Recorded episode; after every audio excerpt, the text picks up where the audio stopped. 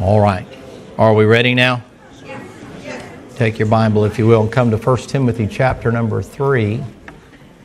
1 Timothy chapter number 3. Glad you're here. Appreciate you coming.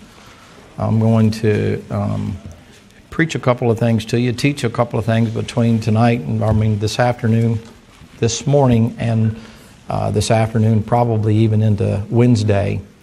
Uh, now, there's something you need to recognize about what I'm going to do, and that is uh, to, to recognize if the shoe don't fit, don't put it on. But there's a bad need for what I'm going to try to show you, and if nothing else, it's a tune up, it's a wake up, it's a, an attempt to help us to recognize that God gave us something when He gave us the church.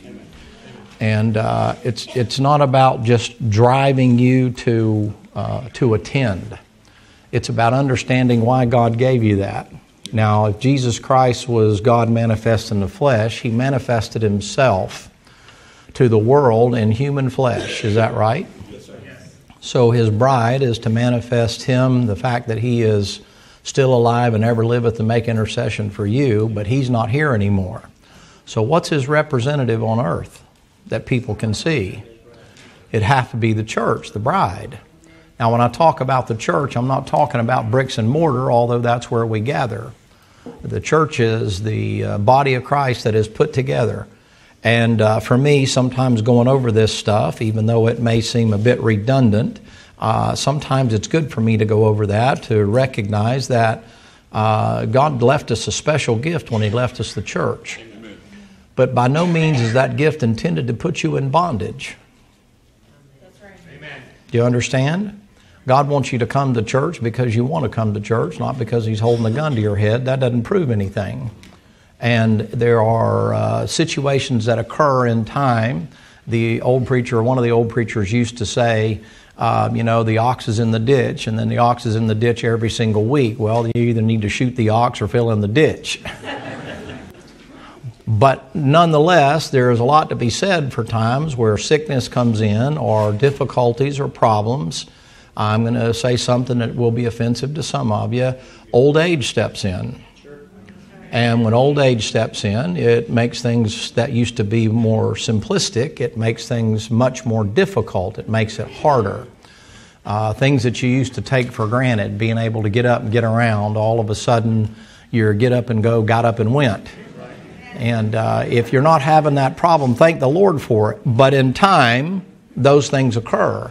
You can't do the things that you used to do as you grow older. That's just to remind you you're fixing to go to the other side. So as I give through the, I go through this, I want you to have the proper balance about it, so that you don't feel like that. Uh, there, I, I, want you to know clearly there's no benefit to me guilt tripping you to come to church. I believe if you come because you feel guilty or you come just because you're afraid God's going to blow up your water heater, I think you bring a bad spirit when you come. I, I, I don't have to go to church. I get to go to church. I like church. It, it helps me. And so the Lord says this to you in 1 Timothy chapter number 3, and I'm going to just run through a few of these things so that you understand. He's going to talk about uh, Jesus Christ, not just manifest in the flesh. We already went through Christ in you, that's a mystery. And then Christ and the church. That's an unusual thing. You're a whole different group of individuals that put together during this time. Your salvation, 1 Corinthians 15, is the death, the burial, and the resurrection is by grace through faith. It has nothing to do with any works whatsoever. Your home is in heaven. You're seated with Him right now in heavenly places. He's in you, but you're seated up there. You can't figure that out, but it's a mystery. But it's, th- but it's true. And so the things that you have to recognize or, or see and contextually is, is the Lord likes and likens unto your ministry to other people and your putting out or your propagating of the gospel, the same as when Jesus Christ came down and had a ministry without signs, wonders, and miracles. The most important thing in your life is your fellowship with Jesus Christ. You get your fellowship right with Jesus Christ, everything else falls in line. You don't have to be driven to do anything. If your fellowship with Jesus Christ is right, it'll be known of you. Uh, Paul says that evidence of the Holy Spirit, and in Acts chapter 2, when they got it, they spake the word of God boldly. The thing they did was publish the gospel. That's what your purpose is. It's not just lifestyle witnessing. It's not just where people are looking at you all the time. It's also opening it up or handing out a track or passing out a tape or a CD or whatever. Any way that you can that you can put out the most powerful thing in the universe, which is that book. And so he uses you to do that. And he uses this place as a number of things that I'm going to show you here in a second uh, that hopefully will help you to recognize that when he left you with this, he left you with something that's not just a, a benefit to you, but a responsibility for you. The maintenance of the church relies upon us. Uh, in the last days, many give heed to seducing spirits and doctors of devils, and many depart from the faith. What do they do? They leave. They're done. They don't need it. The, the gospel was never given to you to create individuals in the sense of being a rebel. They're supposed to be unity together. And so we're supposed to come together for those reasons. Pick it up in chapter 3, verse number 14. These things write I unto thee, hoping to come unto thee shortly. But if I tarry long, that thou mayest know how thou oughtest to behave thyself in the house of God. Now, he's not just talking about the church building. He's also talking about you. You're, you are the house of God. He lives inside you. So there is a requirement for you to know how to behave yourself. We're supposed to do certain things. You say, well, you're just giving me a bunch of rules and regulations. Listen, ladies and gentlemen, can you not be difficult this morning? Everything in life has rules and regulations. Everything in life, you're governed to do certain things. Don't blame the preacher when he says that as a Christian, God expects certain things of you. Amen. That's all for your good. And don't say that the church is the only place that tries to put down uh, uh, responsibilities on you or things that you should be accountable for. The judgment seat of Christ holds us accountable for the things done in the body, right. whether they be good or bad. Right. Is that right? So, so don't, don't all of a sudden be hypocritical and say, oh, well, here we go with a bunch of standards. You have rules for everything you do. I guarantee you, if you work for somebody, there are rules that, are govern, that govern your conduct. You walk into a restaurant, no shoes, no shirt, no service. That's a rule. You go to visit somebody in prison, there's a list of things that you have to do and some checks that have to be taken place before you're allowed to go. There's a rule drive on the car. There's a rule. I mean, on the road, there's a rule. There's rules for everything. Do you understand? So it's not just the Lord legislating something. He said you ought to know how to behave. You ought to have some, what we used to call back in the day, home training. You ought to have a little bit of home training. All right, he says, behave thyself in the house of God, which is the church of the living God, the pillar and ground of the truth without controversy. Great is a mystery of godliness, God manifest in the flesh. Do you think it's odd that right at the same time, after he mentions the church, that he mentions God manifest? Do you see down in chapter number four, the Spirit speaks with some to depart from the faith? Do you see where that's sandwiched in there? So he's making a, an, an, emphasis to let you know that the church is directly equated to somebody that says they're in fellowship with the Lord. An individual that says they're married and never goes home, he might have a different interpretation of marriage. Right? I mean, if you were married to somebody that was like that who said they were married to you, but they weren't overseas, they weren't fighting battles, they weren't doing that, but they never came home, is that your idea of marriage? Well, why is it, ladies and gentlemen, that we have a hard time understanding that people, when you say the word Christian, they associate Christian with church and they expect certain things? And that's what it's supposed to look like. All right, take your Bible. Let me uh, show you just a couple of things. Come to Isaiah chapter number 58. Isaiah chapter 58.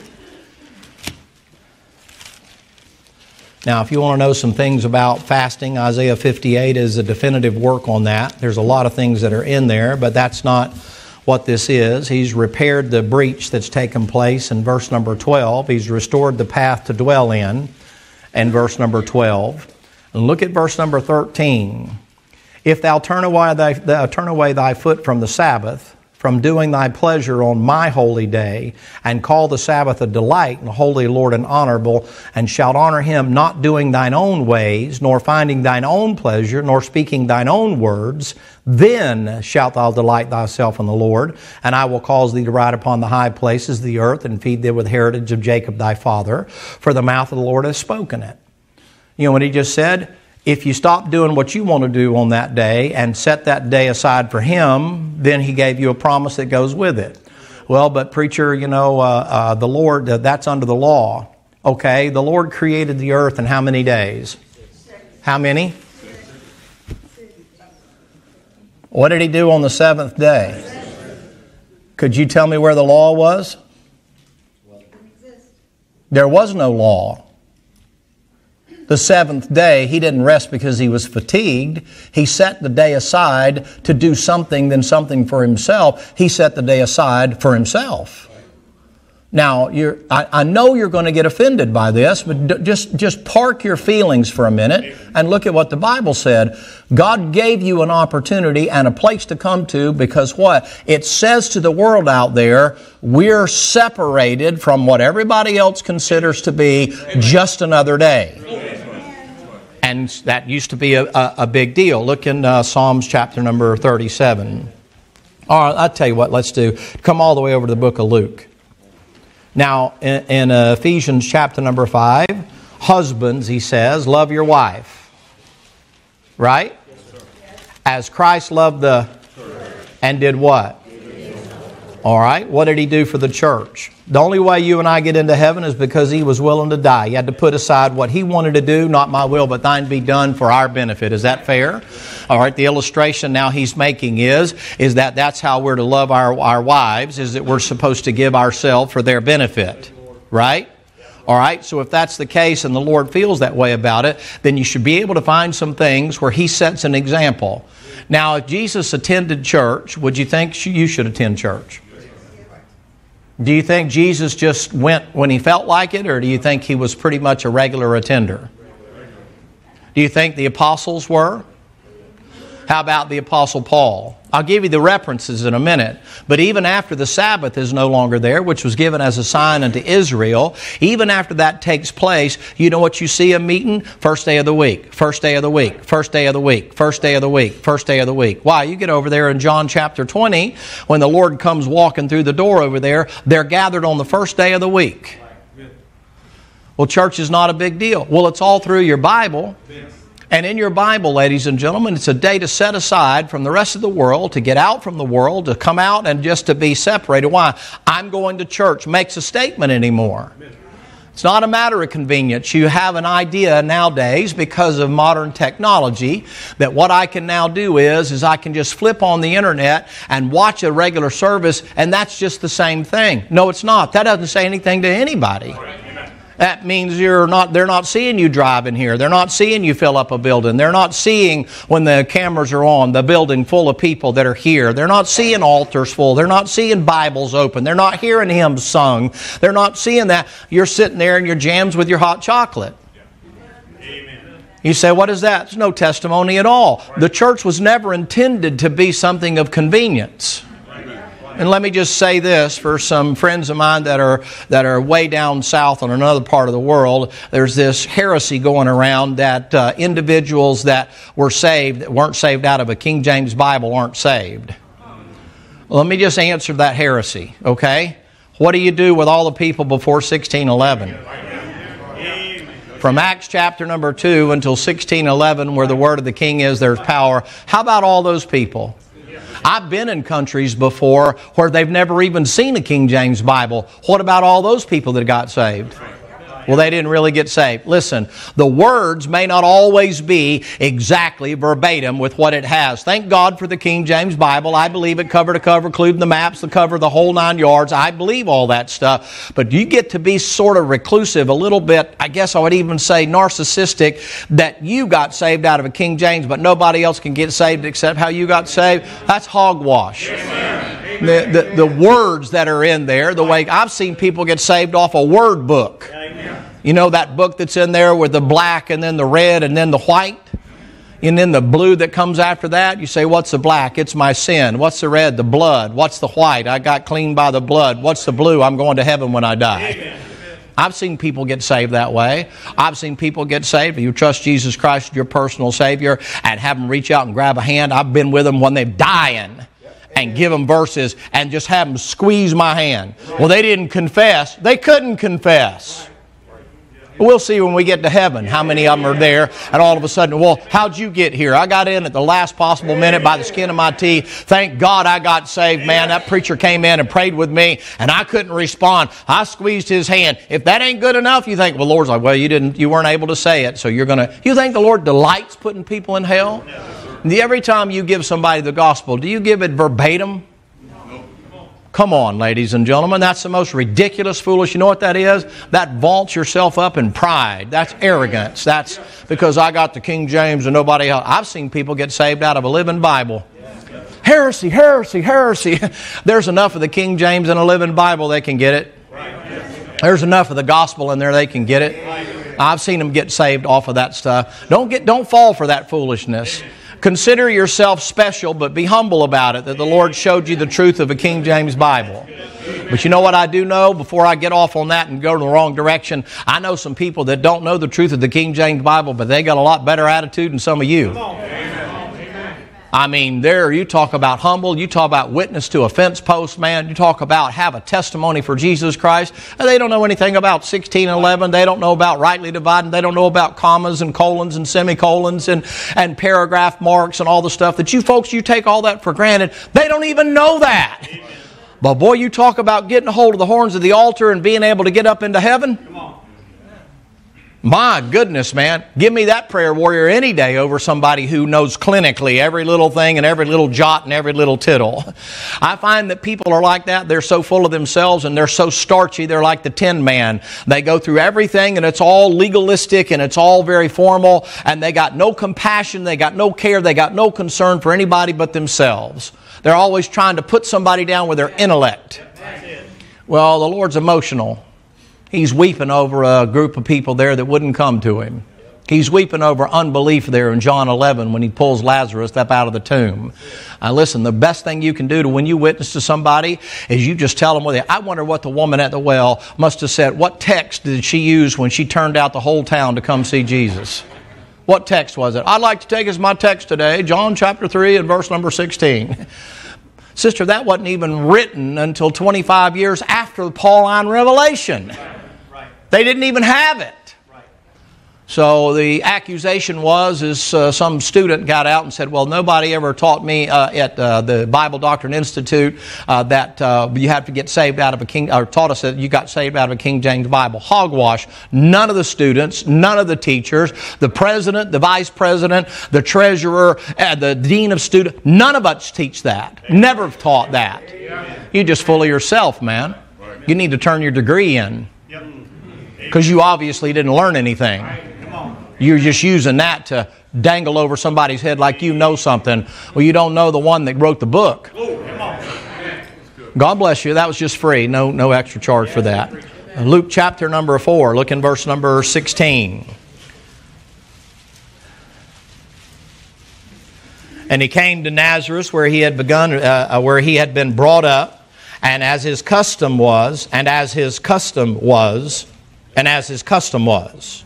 He went into the synagogue on the Sabbath day and stood up for there for to read. It's customary for him to go. He didn't go and show up the first time.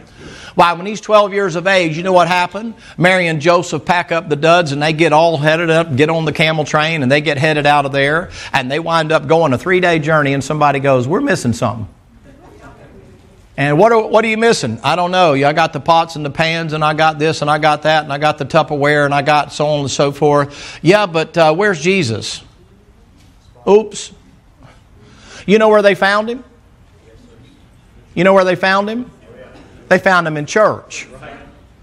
You know what his response when Mary said, Where in the cat hair you been? Southern expression there. What, what are you doing? Like get chastising it to him? Where'd you expect to find me? Don't you know I should be about my Father's business? Where'd you expect to find me anywhere else but the temple? Well, that's at 12 years of age that he's in the temple. That's your Messiah. It's habit, it was his custom. He didn't just show up when he felt like it. It was his custom. Why? He was a Jew. He went every seven days. I mean, if you wanted to, if he was a Southern Baptist, he'd have a little pin up here and he'd have perfect Sunday school attendance. He'd have big old chain. Y'all know what I'm talking about. Big old chain down here. You know, I, I went while I was out of town, I got a bulletin from the other church. You walked through the vestibule, grabbed it, and walked out. But you turned that in, and you know what they did? They kept records back in those days of your attendance. You don't dare keep records anymore. Why, they keep attendance records when you come to work. They keep attendance records if you're in class. But if you were to dare take attendance at church, man, the church would vacate. People would be like, they're not telling, I, I ain't letting them know if I'm in church or not. Well, it doesn't matter if the people know you're in church or not. He knows. Where would you most likely find Jesus? Where is Jesus more likely to appear than anywhere else? In a bass boat? In a deer stand? Out on the football field? Where do you think you most likely find Jesus? I'm just going to say you probably find him in church. I know this is old school. I'm very I know I'm a dinosaur. I don't know what kind of dinosaur I am. I'm sure y'all probably have some ideas of what you'd like for it to be. Look in Mark chapter number uh, 1. Mark chapter number 1. Wait, go to Luke 6 while you're in Luke. I got one more there in Luke 6.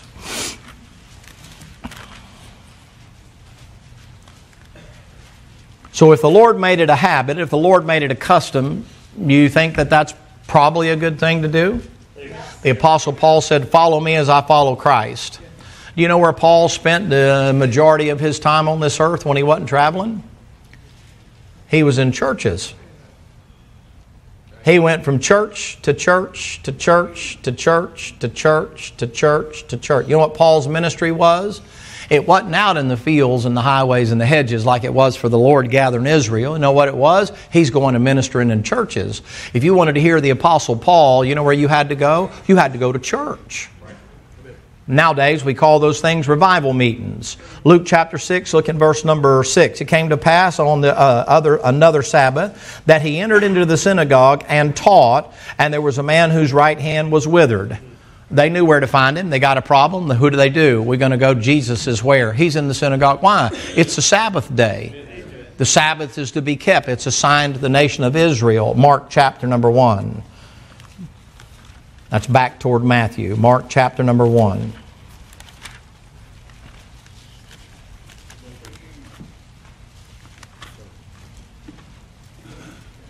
Verse number 21. And they went to Capernaum, and straightway on the Sabbath day, he went fishing. He had a ball game, a tournament. He wanted to go watch the football game. It was Super Bowl Sunday. I'm sorry, I'm reading the Living Bible. On the Sabbath day, he entered into the synagogue and did what? And look what he taught. They were astonished at his what? Doctrine. Doctrine. Come to Acts chapter number 11. Would you agree with me without having to pound the point too hard that the church is a place of learning? It's a place where you learn things you won't learn other places.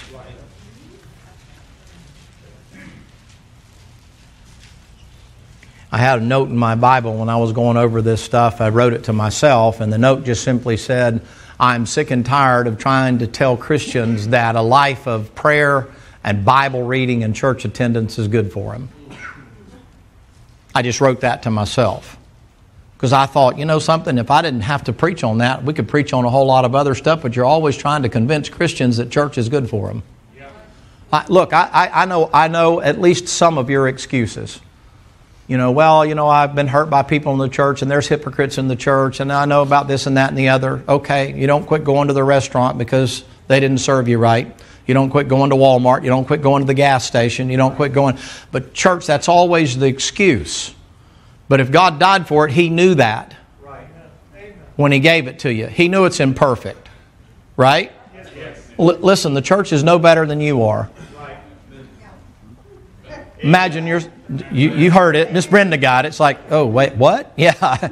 no, no, it's no better than you are. None of us are, we, we think we're a legend in our own mind, but none of us are any better than anybody else. We all have our problems, every one of us. And so we come together, you say, What is it? It's not here to magnify everyone else's shortcomings. It's here to magnify Jesus Christ. This is why churches nowadays have gotten very popular in the sense of it's become a place for political gatherings and parties instead of a place where we get the focus on we're supposed to be learning the Bible. I don't know. I had a professor in college once, and I went in the class, and the professor just put some stuff up on. In those days, they had these big square things and this vellum film, and you put them up there, and she would adjust the thing like that, and then uh, put it up there. I don't remember what the name of them was, but it was high technology, man, in those days. She could write it with a grease pencil and put it up there. She'd put the reading assignment up there and uh, take roll, and that was it. She didn't hardly say anything. You say, what happened? That class was a stinking hodgepodge, man. I mean, you go into that class, they're screaming and hollering at each other and they're smooching in the back and they're doing all kinds of stuff like that. They weren't getting anything out of class at all. Well, why bother to go? Of course, at the end of the class, if you didn't pass the test, you flunked the class. But it's a place that you're supposed to be learning, right? Okay, well, church is not supposed to be a place where we have a social club. On the other hand, I had another professor. He would start about two minutes earlier, or two minutes early before you. If you weren't in class and sitting in your seat, you'd miss three quarters of the things he was getting ready to tell you because you always had an introduction. And when he was in there, he was serious as a sack full of rattlesnakes. You felt like you were in the military when you walked in, but nobody dare uttered a peep until he said, Is there a question? And then it was done in an orderly fashion where it would raise their hand.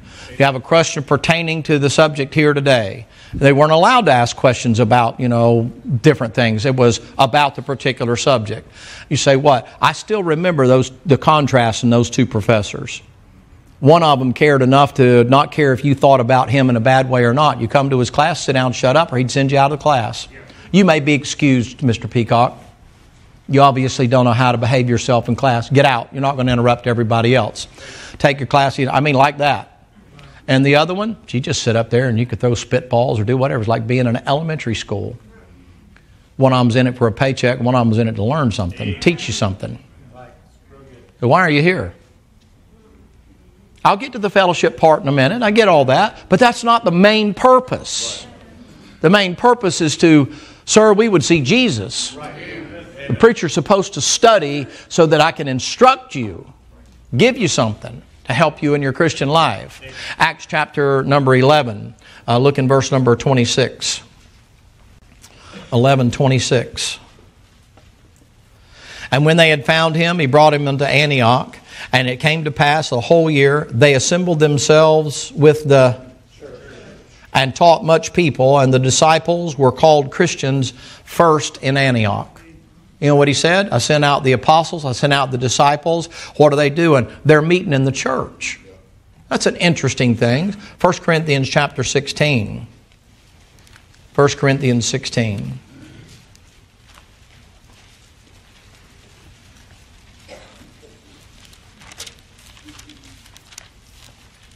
The preacher, I didn't know that there's this much stuff in there about the about the church. Well, good. It's time to learn.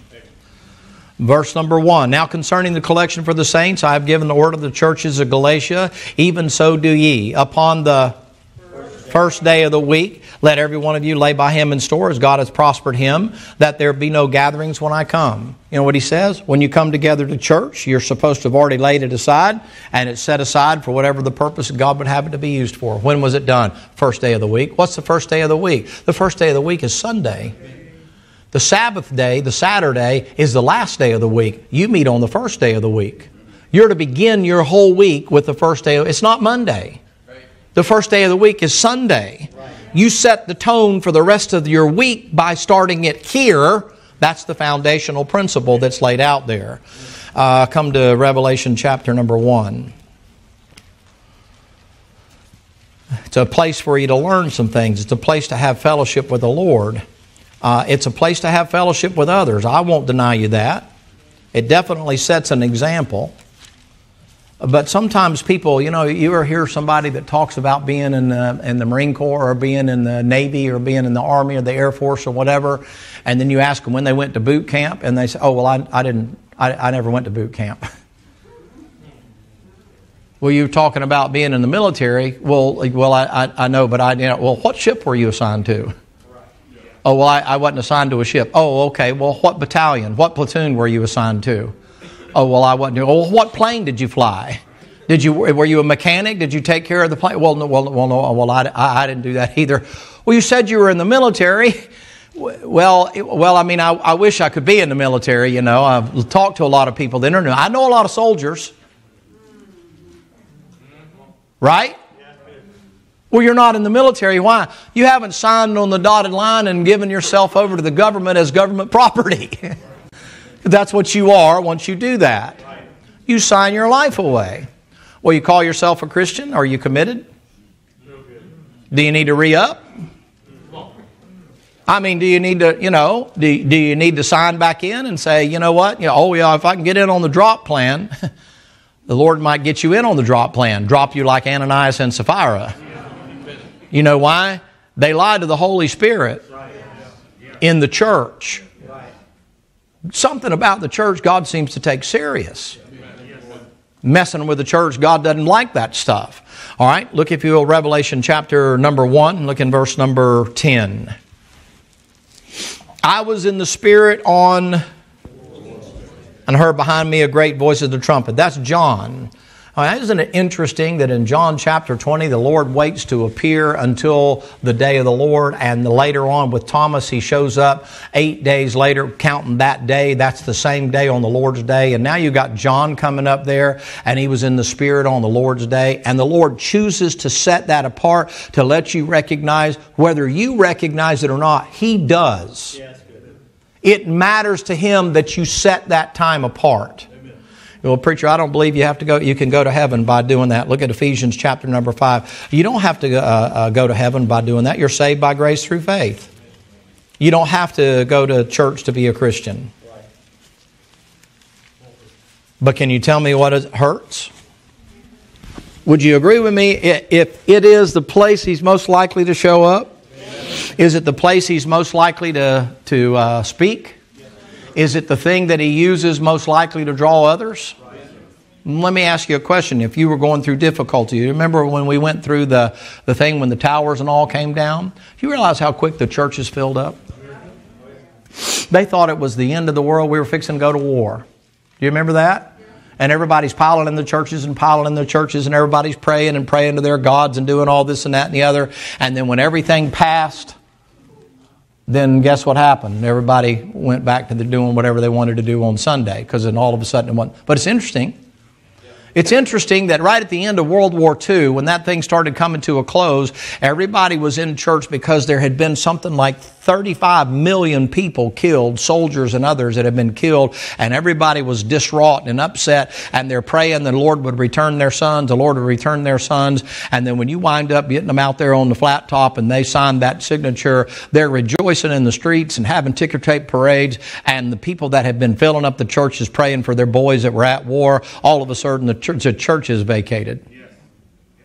They didn't need God anymore. They just used him while they needed to use him, and guess we'll just sort of fill in for it. I don't know why it is that people have a problem with church. The church is nothing more than people, it's like life. I can't imagine how it would have been for Moses. Can you imagine? Moses comes out there when he gets ready to lead those. They have 600,000 just men coming out of Egypt there. And that would probably be somewhere in the neighborhood, not counting women and children, but I could say conservatively a church of a million people. They're called the Church of the Wilderness. Do you imagine what it would be like to have uh, the tabernacle set up there in the middle and 250,000 on each of those four places around those corners? That's like the four different cities there. Moses is the pastor over all that.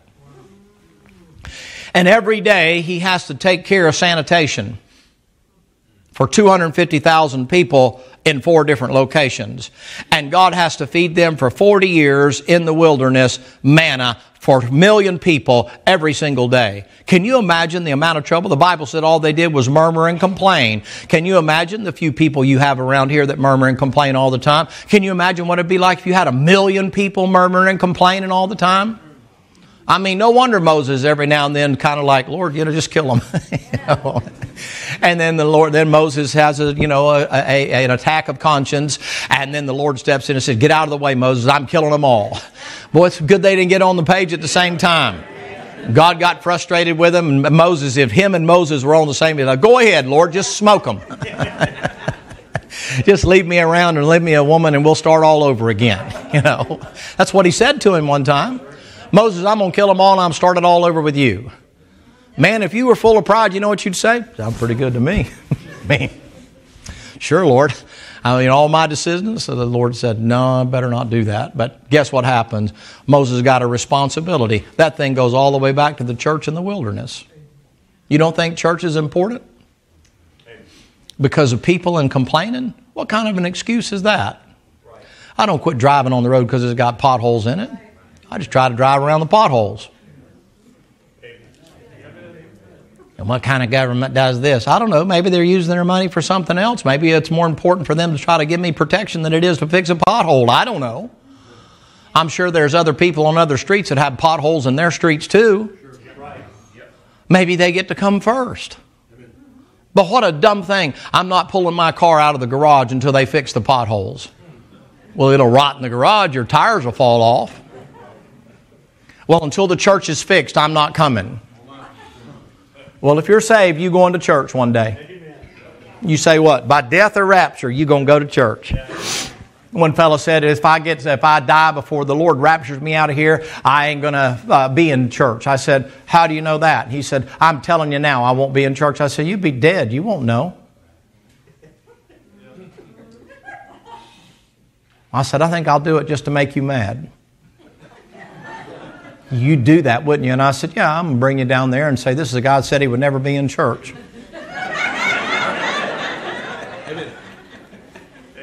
and now he's in heaven right now, and what a host of preachers he's got. You're going to have perfect attendance one day. Amen. Some of you are like, Man, no football on Sunday?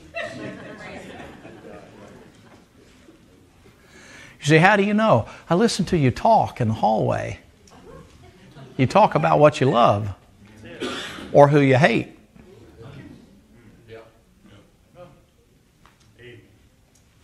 We're here to talk about Jesus. Wouldn't that be refreshing? Instead of who got what for who?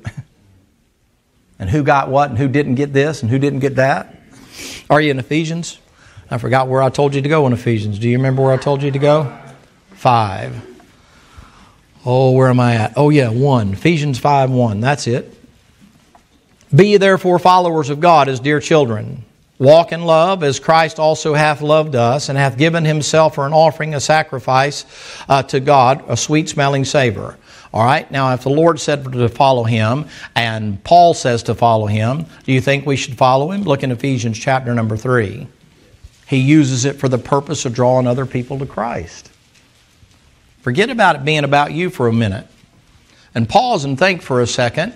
If God took the time to come down in human flesh and then He left the church here to reveal Him, what is their idea? What is their, what, what's their mindset about the church today? I mean, instead of talking about people that say there's too many hypocrites in the church, why don't we reduce the amount of hypocrites? If you had a business plan and you had a business and you found out after doing all your marketing research and so on and so forth that there was a particular advertisement that was causing you to lose business, would you leave the advertisement on there? Well, I like the advertisement. It's too bad. It's truth. Or would you say, you know what? We maybe ought to change that. Is that right? Come on, is that right? That's not that's just in the carnal world, right? Advertisement is to draw people in, right? Well, what's their attitude about the church? Well, there's too many hypocrites in the church. Okay, let's reduce the amount of hypocrites. That's bad advertisement. Well, preacher, you're a hypocrite too. Okay, I'm trying to reduce it. Are you? Yes. You don't need anybody to shine a spotlight on me. I'm plenty capable of showing what a hypocrite I am. Just give time a little time, and you'll find out I'm a hypocrite too, just like you. You young ones around here, you don't know what it's like in life. You know, that I mention about hemorrhoids around here every now and then, and you young ones look around like, oh, I can't believe that. Well, your day's coming. You'll wake up one morning and go sit down at the breakfast table and go, ho! And then your mom was going to say, That's what the preacher's talking about. Time will get you. Just give it time. But shouldn't we try to reduce it? Shouldn't the advertisement be as the Lord manifested Himself through Jesus Christ manifest in the flesh? Shouldn't people be able to see Jesus through the church? Yes. Ephesians chapter, oh, whatever I gave you, 3. Look in verse 10. Thank you, Miss Brenda. At least you're listening to me. to the intent now, under the principalities and power, verse number 10, heavenly places might be known by the the manifold wisdom of God, according to the eternal purpose in which He purposed in Christ Jesus our Lord, in whom we have boldness and access with confidence and faith in Him. That mystery is things that are hidden, but it's to be known by the church. 1 Timothy chapter 3. God reveals things to the church He doesn't reveal to everybody else. Don't you find that interesting? Come to Ephesians chapter number 2. Ephesians 2. I'm going to have to quit here in a second. We got a baptism this morning and I got to get things ready to go. Ephesians chapter number 2. Uh, look in verse 19. Now, therefore, ye are no more strangers and foreigners, but fellow citizens with the saints and the household of God, and are built upon the foundation of the apostles and prophets, Jesus Christ himself being the chief cornerstone, in whom all the building, fitly framed together, groweth into a holy temple in the Lord, in whom ye also are builded together as a habitation of God through the Spirit. I'll give you some more of this stuff for you uh, this, this evening. But if the ground is the Bible and the pillar is your support of those truths, then you have a responsibility, not just a requirement, that you should be a part of what God's doing as far as the church is concerned. And God chooses to give you certain things in the church that He doesn't give everybody else. Uh, in Ephesians, or excuse me, in 1 Corinthians chapter number 2, he says, The natural man receiveth not the things of the Spirit, for they're spiritually discerned, neither can he know them. And then he says, if the natural man doesn't receive it, but he says, But you do know those things, because they're revealed to you by his Spirit. But if the natural man can't receive them except because they're spiritually discerned, neither can he know them. How else is he going to know Jesus Christ unless you become in front of him flesh seeing flesh and him seeing something in you? He can't understand it spiritually. He has to see it in you.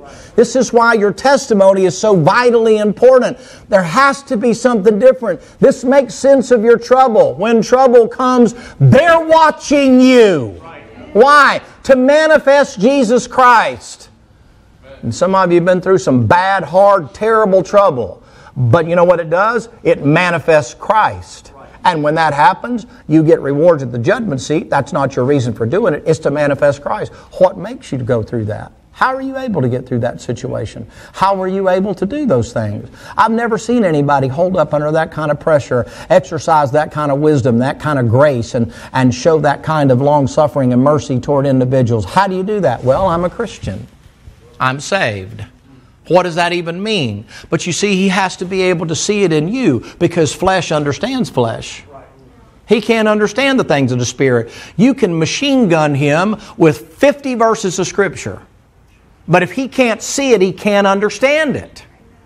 And you folks, you understand it just like that because you've got somebody in you that's giving you the interpretation of it. You read your Bible every day. The Lord speaks to you every day. You pray, you talk to Him. They don't have that access. You know what they have? They have an intercessor, they have an intermediate, they have someone to look to. They can't see Jesus unless they see Him in you. You can't pray for them to get saved. You can pray for the opportunity to witness to them. You can't take their sins off of them. He can. But you know what you can do? You can stand there and say, Let me show you Him. Amen. Let me show you Him. You say, What do they do? They see it in you. And sometimes our testimony speaks so loud that no matter how many verses of Scripture we give them, it's a laughing stock. You say, Why? How you live does matter. That's what unsaved people see. They're carnal. They don't understand the things of the